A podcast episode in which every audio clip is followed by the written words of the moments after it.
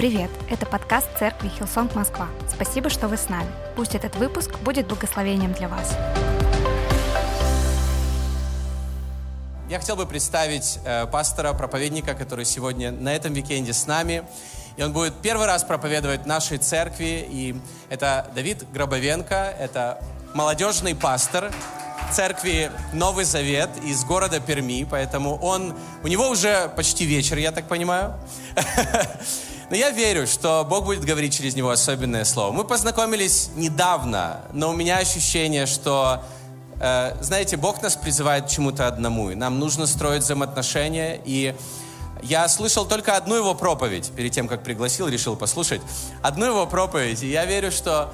Я не знаю, о чем он будет проповедовать сегодня, но я верю, это слово для нашей церкви. Давайте подготовим свое сердце, и давайте гостеприимно поприветствуем его прямо сейчас.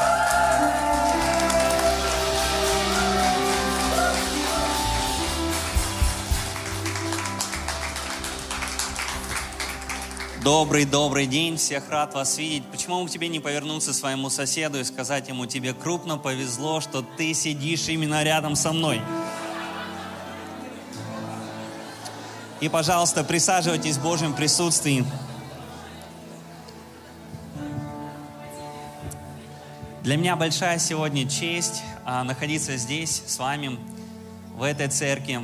Пасторы, спасибо большое за приглашение. Я действительно очень рад, что могу сегодня делиться тем, что Бог говорит ко мне, чем живу в последнее время.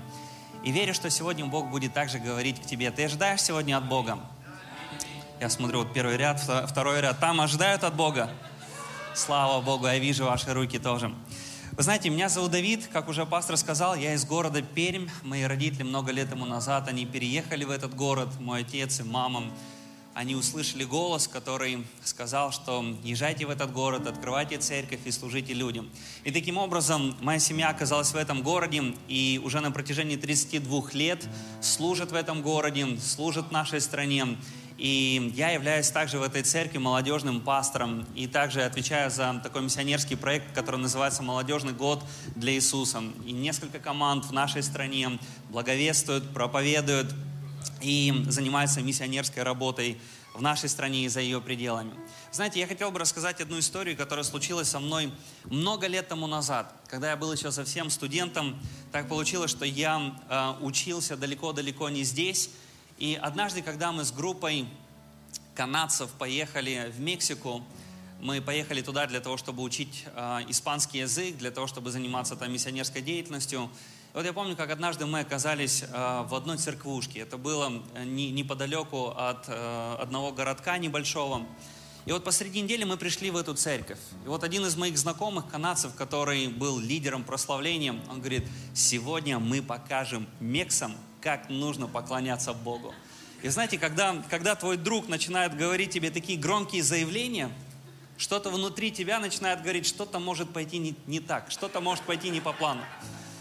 И вы знаете, он так уверенно говорит: сегодня мы покажем, как нужно служить Богу. И вот начинается прославление, я так вот там вот сижу, смотрю, они выходят, начинают вести прославление, и вот как будто бы что-то идет не по плану.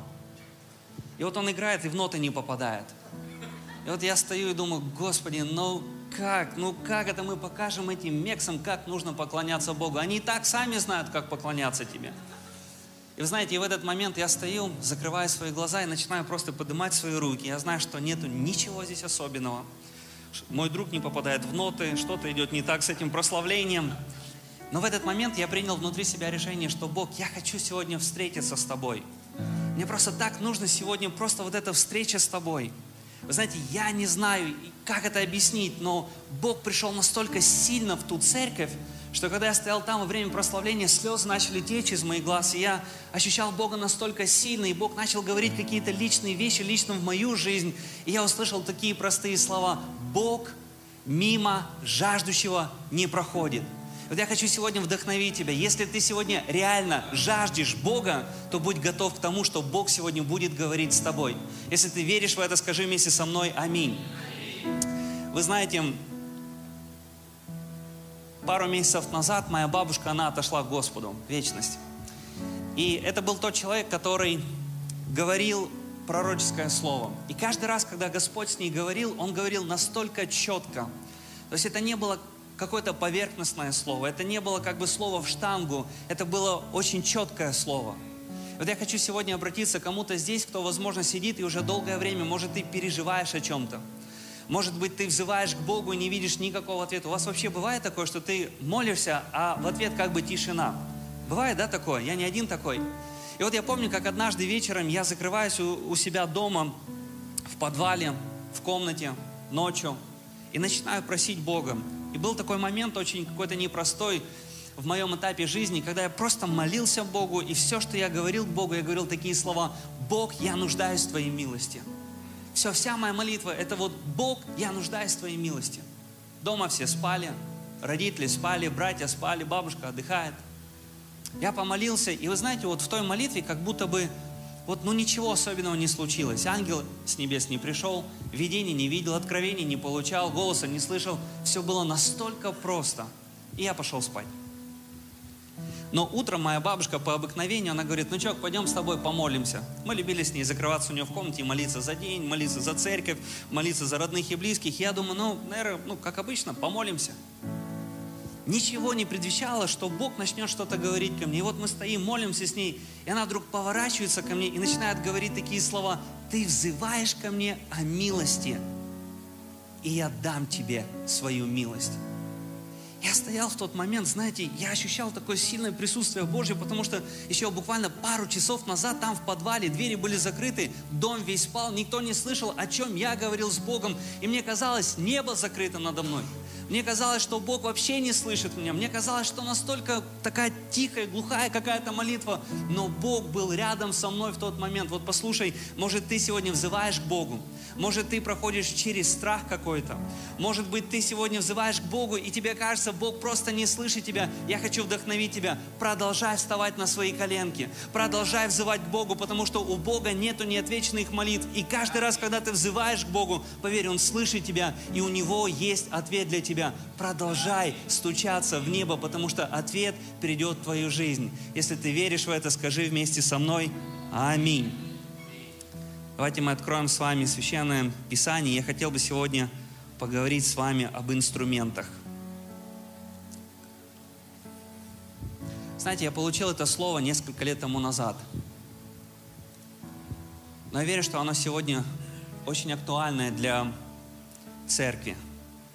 Я хотел бы, чтобы мы открыли с вами первое Коринфянам, первую главу, и прочитаем с вами с восемнадцатого стиха.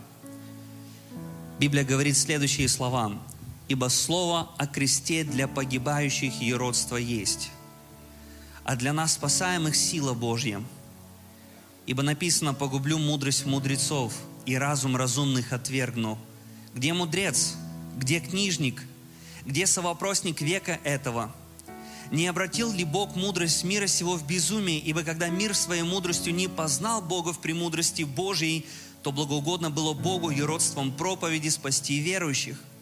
Ибо иудеи требуют чудес, и елены ищут мудрости, а мы проповедуем Христа, распятого, для иудеев соблазн, а для еленов безумие, для самих же призванных иудеев и еленов Христа, Божью силу и Божью премудрость». И здесь я хочу, чтобы мы очень внимательно с вами слушали следующие стихи. «Потому что немудрое Божье, оно премудрее человеков, и немощное Божье, оно сильнее человеков. Посмотрите, братья, сестры из церкви Хиллсонг, кто вы призванные? Немного из вас мудрых по плоти, немного сильных, немного благородных, но Бог избрал немудрое мира, чтобы посрамить мудрых, и немощное мира избрал Бог, чтобы посрамить сильное, и незнатное мира, и уничиженное, и ничего не значащее избрал Бог, чтобы упразднить значащее, для того, чтобы никакая плоть не хвалилась пред Богом. От Него и вы во Христе Иисусе, который, который сделался для нас премудростью от Бога, праведностью, освящением, искуплением, чтобы было, как написано, хвалящийся хвались Господом». Вторая глава. «И когда я приходил к вам, братья, сестры, приходил возвещать вам свидетельство Божие не в превосходстве слова или мудрости, потому что я рассудил быть у вас не знающим ничего, кроме Иисуса Христа и притом распятого». Давайте мы склоним наши головы и помолимся. Дух Святой, мы ожидаем сегодня от Тебя. Ты уже производишь свою работу. И мы просим Тебя, Господь, чтобы сегодня Твое Слово, оно было живым, простым, понятным для нас. Бог, я прошу о том, чтобы сегодня звучало, Господь, Твое Слово, чья-то вера была вдохновлена. Кто-то сегодня примет решение идти за Тобой, служить Тебе еще больше. И пусть во всем этом Твое имя, оно будет прославлено. Аминь. Аминь. Я хотел бы, чтобы мы обратили с вами внимание и запомнили вот эту первую Коринфянам семнадцать по второй стих второй главы, потому что мы еще вернемся к этому абзацу мест Писания. Но я хотел бы, чтобы мы с вами открыли Ветхий Завет и посмотрели на несколько инструментов, которые упоминаются в Ветхом Завете. Интересно, что э, была такая книга, есть такая книга, книга Судей. И эта книга говорит о лю- лю- людях Божьих, которых Господь поднимал в разные этапы истории Израиля. И когда народ Божий служил Богу, у них было все хорошо, но стоило им где-то забыть про Бога, отступить от Бога. Они были в порабощении у разных народов, но Бог каждый раз находил инструменты. Бог каждый раз находил людей, которых Он брал и сверхъестественно использовал для своей славы. И я хотел бы, чтобы мы с вами пробежались по нескольким инструментам, которых я вижу в книге Судей. Давайте мы с вами откроем третью книгу Царств и посмотрим на первый инструмент. тридцать первый стих, третья книга Царств. Здесь Библия говорит такие слова. После Аода был некий человек, которого звали Самигар, сын Анафов, который шестьсот человек, филистимлян, побил воловьим рожном, и он также спас Израиля. Библия говорит про некого непонятного для нас человека Самигара. И Библия говорит, что он взял воловий рожен, и он побил шестьсот человек, и таким образом спасение, благословение, искупление, оно пришло для народа Божьего. Мы открываем с вами четвертую главу, и мы видим с вами на, здесь в местах Писания человек, который упоминается, это Сисара. Он был военачальником ханаанским, он шел против народа Божьего. И вот мы читаем с вами, здесь Библия говорит в семнадцатом стихе, что он убежал и забежал в шатер к Иаиле для того, чтобы укрыться там. И вот мы видим с вами, что Иаиль в этих местах Писания, она укрывает его, она ложит его спать. И здесь я хотел бы, чтобы мы подобрали эту историю и начали дальше смотреть на нее. И Библия говорит здесь такие слова. Сисара говорит из девятнадцатого стиха: «Дай мне немного воды напиться, я пить хочу». Она развязала мех с молоком, напоила его и опять покрыла его. Сисара сказал ей: «Стань у дверей шатра, если кто придет и спросит у тебя и скажет, нет ли здесь кого, ты скажи, нет». Иаиль, жена Хиверова, и я хотел бы, чтобы мы с вами обратили внимание, она берет в руки свои колышек. И Библия говорит, она взяла кол от шатра и взяла молот в руку свою и подошла к нему и тихонько вонзила кол високий вот так, что приколола к земле, а он спал от усталости и умер. Мы видим с вами, что некая женщина приютила этого военачальника у себя в шатре. Она ложит его спать, и потом мы видим, что она берет просто простой колышек, которым обычно вкалывали палатки для того, чтобы ветер не унес эти палатки. Она берет простой колышек, подходит к нему и вонзает этот колышек в голову ему. И таким образом приходит спасение, избавление для народа Божьего. Потом мы с вами открываем седьмую, седьмую э, главу, седьмой, седьмая глава. И мы зачитаем с вами шестнадцатого стиха. Речь идет о Гидеоне. Мы видим с вами, что Гидеон собирает небольшое войско, и они идут и выступают против мадиадитян. И смотрите, здесь написано, и разделил триста человек на три отряда, и дал в руки всем им, смотрите, три инструмента. Я хотел бы, чтобы мы обратили внимание на эти инструменты. Трубы, пустые кувшины и в кувшины светильники. Это то, с чем это войско пошло выступать против врагов. У них не было копий, у них не было мечей. Они взяли в руки свои простые вещи, трубы, пустые кувшины, и в кувшины они взяли светильники. И сказал Гидеон: смотрите на меня и делайте тоже. Вот я подойду к стану, и что буду делать, то и вы делайте. Когда я и находящийся со мной затрубим трубой, трубите и вы трубами вашими. Вокруг всего стана и кричите, и кричите: меч Господа и Гидеоном.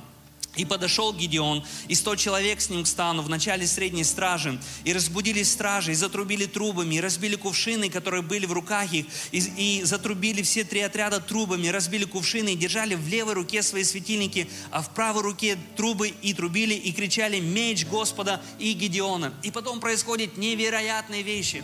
Эти, вскочив, проснувшись, они начали просто бегать в разные стороны, и таким образом пришло спасение, избавление для народа Божьего. Но в руках у них, заметьте, были простые вещи: трубы, пустые кувшины и светильники. Потом мы с вами открываем девятую главу, и речь идет об Авимелехе. Это тот человек, который восстал против народа его. Здесь написано в пятьдесят третьем стихе: «Тогда одна женщина, она бросила обломок жернова». Простой кусок жернова на голову Авимелеху и проломила ему череп.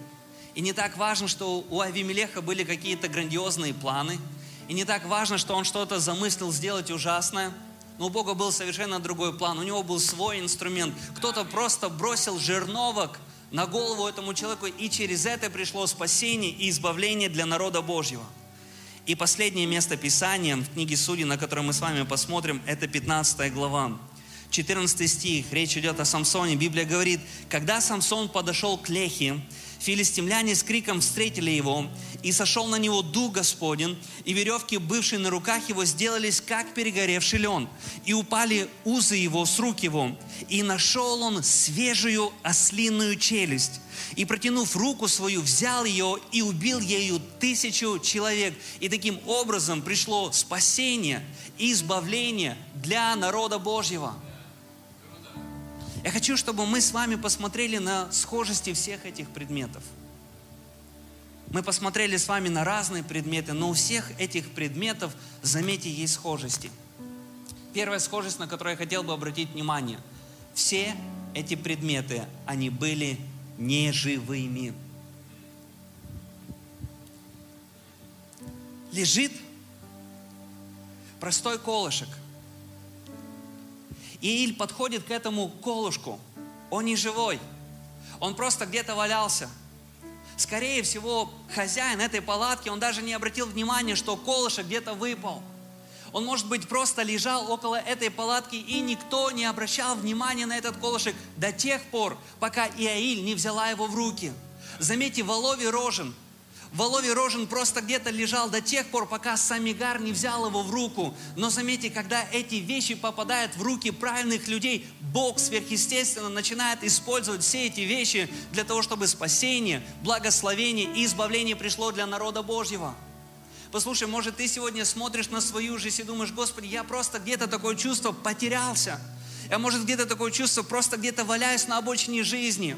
Но послушай, если Бог берет колышки, если Бог берет все эти инструменты, послушай, самое лучшее, что ты можешь сделать, это впасть в Его руки. И тогда Он сверхъестественно будет брать тебя и использовать для своей славы. Вторая вещь, на которую я хотел бы обратить внимание. Заметьте, что все эти предметы, они не были использованы по своему предназначению. Заметьте, что воловий рожен, его предназначение заключалось в том, чтобы поправлять скот. Это была палка с металлическим наконечником, и обычно пастухи брали воловий рожен для того, чтобы пасти скот, для того, чтобы поправлять скот. Скот куда-то не туда убежал, раз поправили его. Но ни в коем случае воловий рожен не использовался для того, чтобы убивать людей. Поймите, у кувшина было совершенно другое предназначение. Обычно вливали воду в кувшин, пили из кувшина, но ни в коем случае не ходили с кувшином на войну. Заметьте, у всех этих предметов было свое предназначение, но Бог сверхъестественно взял все эти инструменты и использовал для своей славы, для того, чтобы спасение, избавление и благословение, оно пришло в жизнь народа Божьего. Еще есть одна схожесть, на которую я хотел бы обратить внимание, ни один из этих предметов, он не являлся оружием. Поймите, пожалуйста, ослиная челюсть – это не копье, колышек – это не меч, и нормальные солдаты, они не ходили на войну со ослиной челюстью, они не ходили на войну с колышком, они не ходили на войну со светильником, никто из здравых солдат того времени не брал бы все эти вещи, но Бог почему-то показывает этим людям взять именно эти инструменты и сверхъестественно использует их для чего? Для того, чтобы спасение, избавление и благословение, оно пришло в жизнь народа Божьего. Знаете, есть еще одна схожесть. Один момент, на который я хотел бы обратить внимание.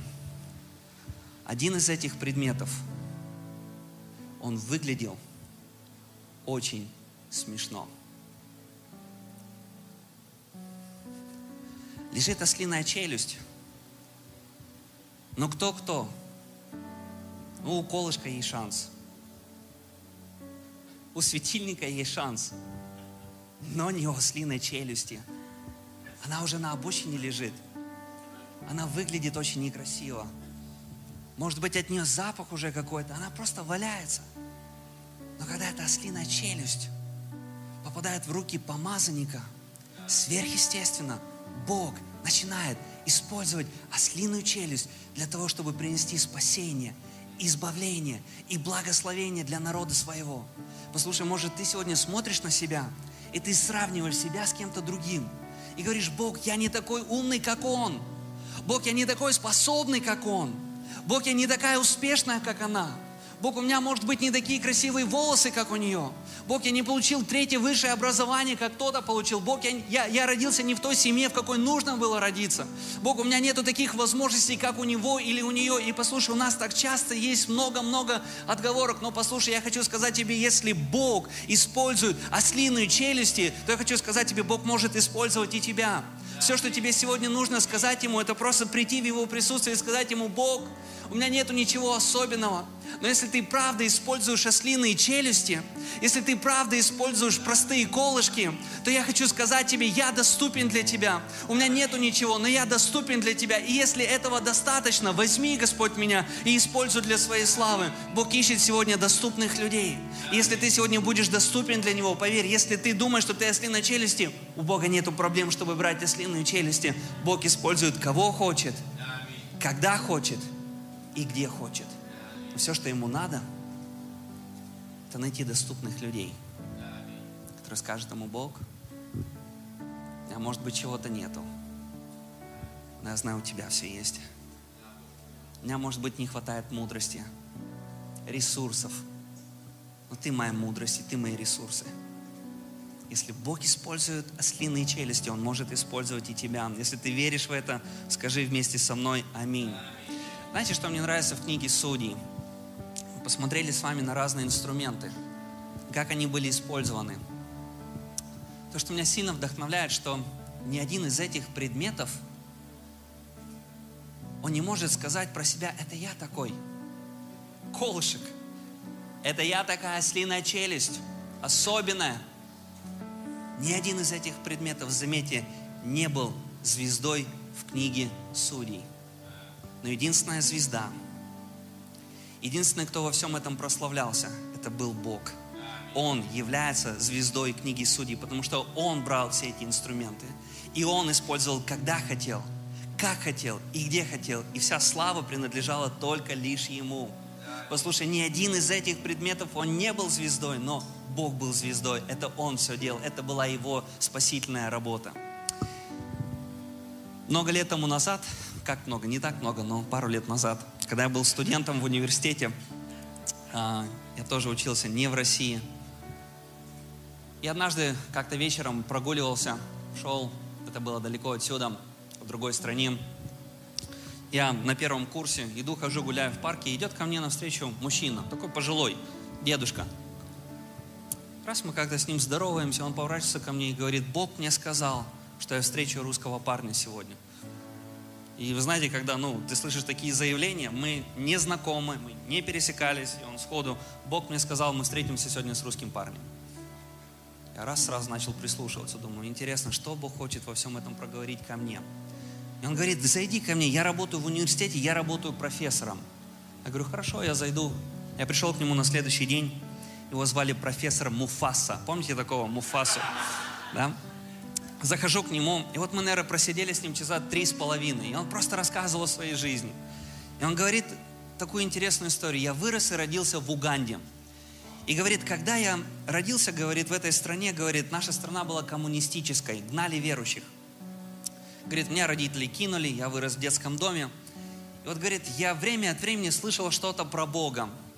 И люди говорили такие слова, что нужно молиться Деве Марии. Другие говорили, нужно молиться святоугодникам, третьи кому-то еще поклонялись. И говорит, у меня такая каша в голове была, говорит, и мне всегда хотелось найти ответ, кто же этот Бог на самом деле. И говорит, однажды я остался в своей комнате, говорит, и я почувствовал такое сильное демоническое присутствие. Мне так стало страшно. И говорит, кому я только не взывал. Я и к Деве Марии молился, и к святоугодникам молился.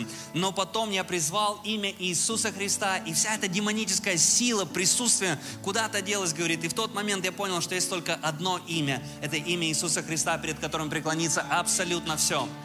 И в этот момент... Говорит, я сильно уверовал в этого Иисуса Христа. Я начал искать, где находится поместная церковь. Я начал очень сильно вливаться в эту поместную церковь. Начал сильно служить в своем поместном городе. И это очень сильно не понравилось некоторым личностям, что его начали преследовать. И говорит, я покупаю билеты в США. И говорит, мне нужно было лететь с Уганды в Великобританию, с Великобритании в США. И говорит, я оказываюсь в аэропорту Великобритании, уже сажусь на следующий самолет. И представитель авиакомпании подходит ко мне и говорит, у вас недостаточно документов, мы не можем вас посадить на следующий перелет. Он говорит, я стою растерянный, в шоке, не знаю, что делать. Говорит, и вдруг, откуда ни возьмись. Говорит, появляется такой высокорослый человек, одетый в форму этой авиакомпании. Он подходит к нам, протягивает папку с документами и говорит, здесь есть все необходимые его документы, посадить его на самолет.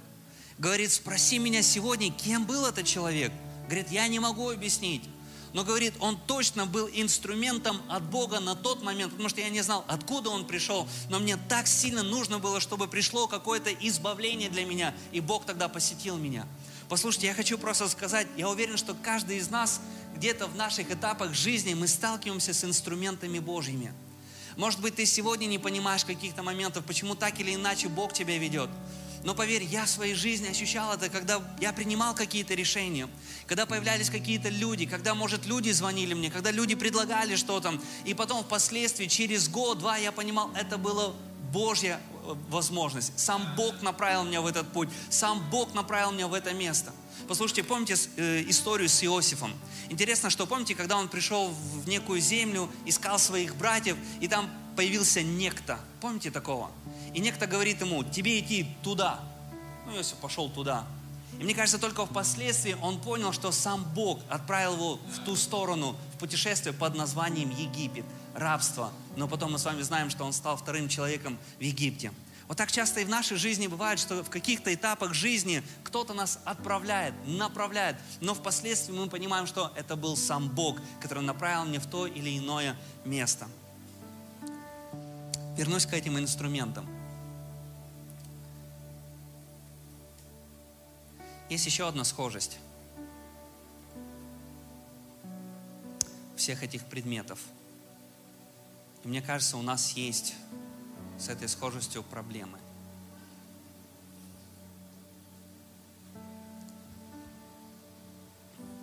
Заметьте, что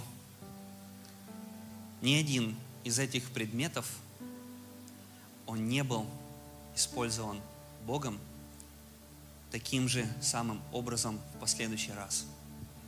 Подожди, что, что, что ты говоришь? Бог берет ослиную челюсть. Тысячу человек умирает. Приходит победа для народа Божьего. И в принципе, Самсон, возьми эту ослиную челюсть, поставь ее высоко, чтобы все видели, и скажи, что отныне и впредь с этой ослиной челюстью будем воевать против филистимлян. Такого не случилось. Принесла победу. Бог двинулся. Тысячи человек погибло. Пришло избавление, спасение, благословение для народа Божьего. Положили ослиную челюсть, и больше ничего про эту ослиную челюсть мы не слышим в Священном Писании. Был колшек, который принес такую грандиозную победу. Ну, можно было бы, и Иаиль, ну, подошла бы с царем, поговорила, договорилась бы и сказала, это не просто колышек, это сверхъестественный колышек. Сам Бог использует этот колышек. Отныне и впредь будем только с ним воевать. Ничего подобного. Бог использовал этот колышек, положили его на место, и больше ничего про этот колышек мы не знаем. Был такой служитель Дмитрий Шикериум.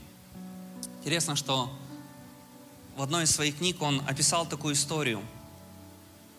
Интересно, что в этой книге он говорит следующее, что когда он был молодым служителем на одном из служений, там была девушка, его сестра, у которой была поломана рука. И говорит, прямо сильное побуждение пришло во время служения подойти к моей сестре, возложить на нее руки и молиться за нее. Говорит, я пришел к ней, и говорит, я начал молиться, молиться за нее, и говорит, в этот самый момент кости начали трещать, и кости встали на место. Знаете, что меня больше всего зацепило? Что он потом говорит такие слова. Больше никогда в своей жизни ничего подобного я не видел в практике своего служения. Мы так часто думаем, что если Бог сегодня двигается через меня, то завтра будет все то же самое. Мы так часто думаем, что вот если Бог сегодня побуждает меня за кого-то помолиться, и происходит какое-то исцеление, я завтра буду молиться. А когда завтра ничего не происходит, руки опускаются. И когда послезавтра ничего не происходит, руки опускаются. И потом Бог опять начинает стучать к тебе и говорит, Вадик, или говорит, Степа, или говорит, Коля, Света, я хочу, чтобы ты подошел к этой женщине, я хочу, чтобы ты подошел к этому мужчине, я хочу, чтобы ты молился за него. А ты говоришь, Боже, вчера молился, ничего не случилось. Послушай, но я хочу сказать тебе, это Бог, который использует кого хочет, когда хочет и где хочет. Но все, что Он сегодня ожидает, это чтобы ты и я, как инструменты в Его руках, сказали Ему, Боже, даже если это будет всего один раз, Боже, даже если я пригожусь Тебе всего на один раз, и через это придет благословение для кого-то, и исцеление для кого-то. Я хочу, чтобы Ты знал, Господь, если это всего будет один раз, я доступен для Тебя. Пожалуйста, не пройди мимо меня. Боже, я не хочу быть звездой, мне не надо все это. Но если я могу пригодиться Тебе хотя бы на один раз, то я хочу, чтобы Ты знал, я доступен для Тебя, Господь. Бери, пожалуйста, и используй меня. Знаете, у меня есть брат, его зовут Виталик. Я знаю, что некоторые из вас его знают, он сестры с Хабаровска знают его. Удивительный человек, они вам могут доказать, не вру. Мой старший брат. Он, знаете, такой интересный, вот если вы с ним пообщаетесь, вы с ним не соскучитесь. То есть это либо разговор про Реал Мадрид, Барселону, либо э, это будет какой-нибудь анекдот, или это какая-то будет шутка-минутка, но он вас развеселит, это сто процентов. И вот когда нужно с ним о чем-то серьезном поговорить, он начинает просто прикалываться с тобой. Я говорю, Виталик, ты можешь хотя бы в этот раз быть серьезным. И вот Виталик у нас ведет ячейку. И вот однажды, когда он вел свою ячейку, приходит к нему один мужчина. И говорит, помолитесь за меня, пожалуйста, вот, ну, операцию должны делать, очень сильно переживаю. Он поворачивается к нему и говорит, во имя Иисуса Христа никакой операции не будет, аминь. Я говорю, Виталик, ты мог бы хотя бы нормально за человека помолиться? Говорит, ну а что, я ему сразу сказал, никакой операции не будет. Я говорю, ну, пришел человек с нуждой, проблемой, переживает, возложи руки, позови свою ячейку, ну помолись нормально. Потом он рассказывает, через неделю этот мужик опять приходит, с большими глазами на всех смотрит, говорит, я сходил в больницу. Врачи на меня посмотрели, говорят, а ты чего пришел? Говорит, твои анализы вы в идеальном состоянии, тебе никакой операции не нужно делать. Знаете, какая моя реакция была, когда я услышал эту историю? Думаю, Виталик? Господь, Виталик? Но это Бог, который использует кого хочет, как хочет, и где хочет. Рассказать вам еще одну историю про Виталика. Виталик летит на самолете. Пилот объявляет, человеку стало плохо. Если вы доктор, пожалуйста, в срочном порядке подойдите к человеку. Виталик сидит, говорит, смотрю, стюардессы туда-сюда что-то бегают, но реально мужику плохо. Говорит, я смотрю, доктора никакого нету. Он говорит, я подошел. Опустился вниз, возложил свою руку, помолился за него. Стюардесса говорит, вы доктор? Он говорит, нет, не доктор, но знаю того, кто лечит. И пошел, сел обратно. И через короткое время мужик оклемался, пришел в себя, его посадили, смотрю, нормально, ну, сидит. Стюардесса ко мне подходит, говорит, я не знаю, что вы сделали, но ему стало лучше, спасибо вам. Это Бог, который использует кого хочет, где хочет и как хочет. Аминь. Давайте мы с вами откроем Новый Завет, и я хотел бы, чтобы мы посмотрели с вами на книгу «Деяния апостолов», семнадцатую главу. Братья и сестры, вы еще здесь? Книга «Деяния апостолов», семнадцатая глава, я скоро буду завершать. Апостол Павел приходит в город Афины. Это был один из самых, наверное, на то время развитых, умных городов. Там были собраны умы того времени, люди, которые философствовали на разные тематики. И вот апостол Павел приходит именно в это место. И здесь написано в двадцать втором стихе, что апостол Павел стал среди Ареопага, в месте, где принимались законы, в месте, где происходил суд. То есть центральное место в этом городе. И говорит такие слова. «Афиняне, по всему вижу я, что вы как бы особенно набожны. Ибо, проходя и осматривая ваши святыни, я нашел жертвенник, на котором написано «неведомому Богу».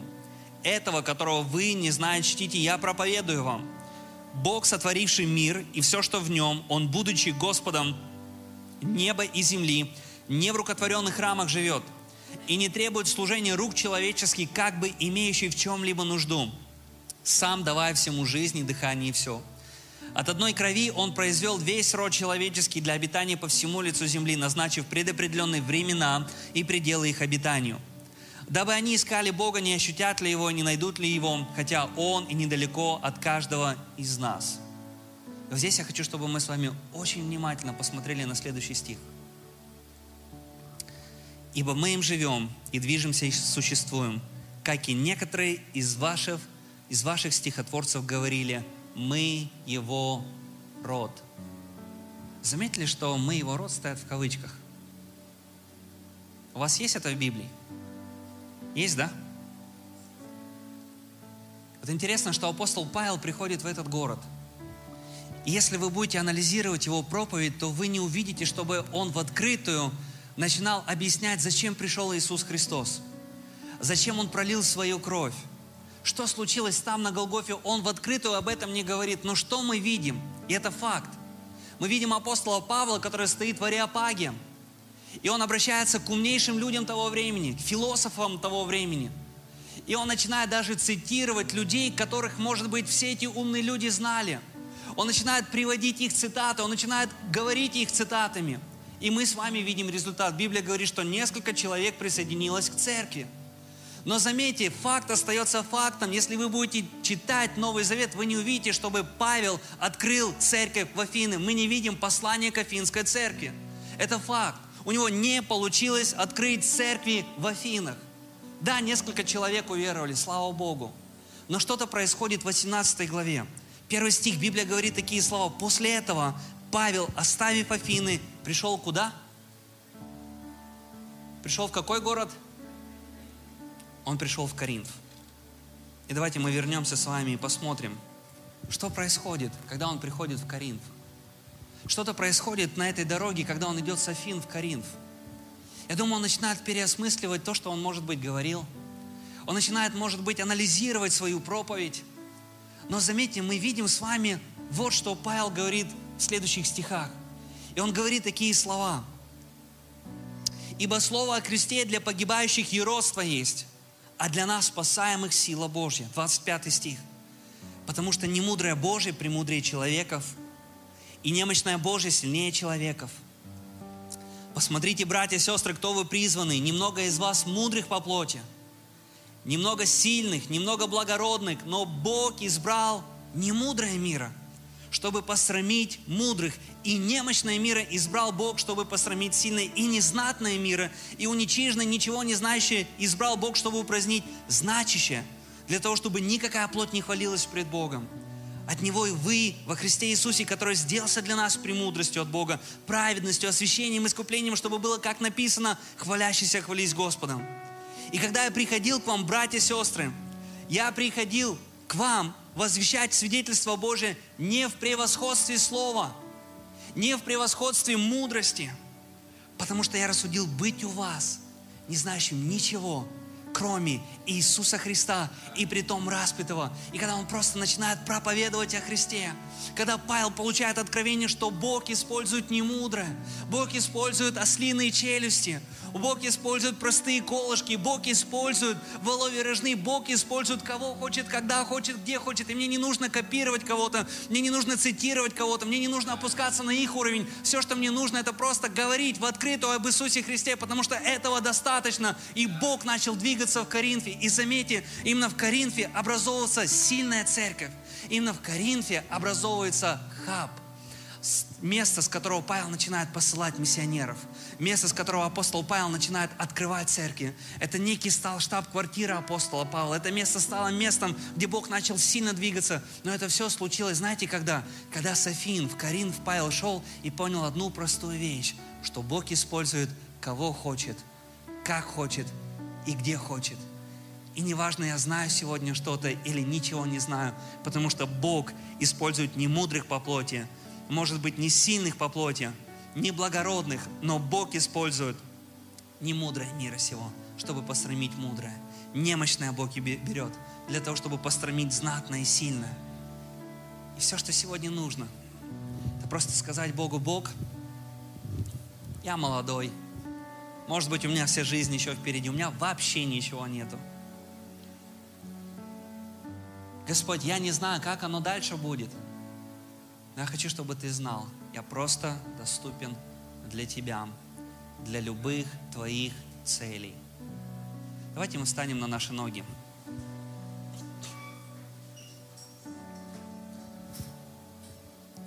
Знаешь, я хочу вдохновить тебя. Если ты будешь чувствовать внутри побуждение,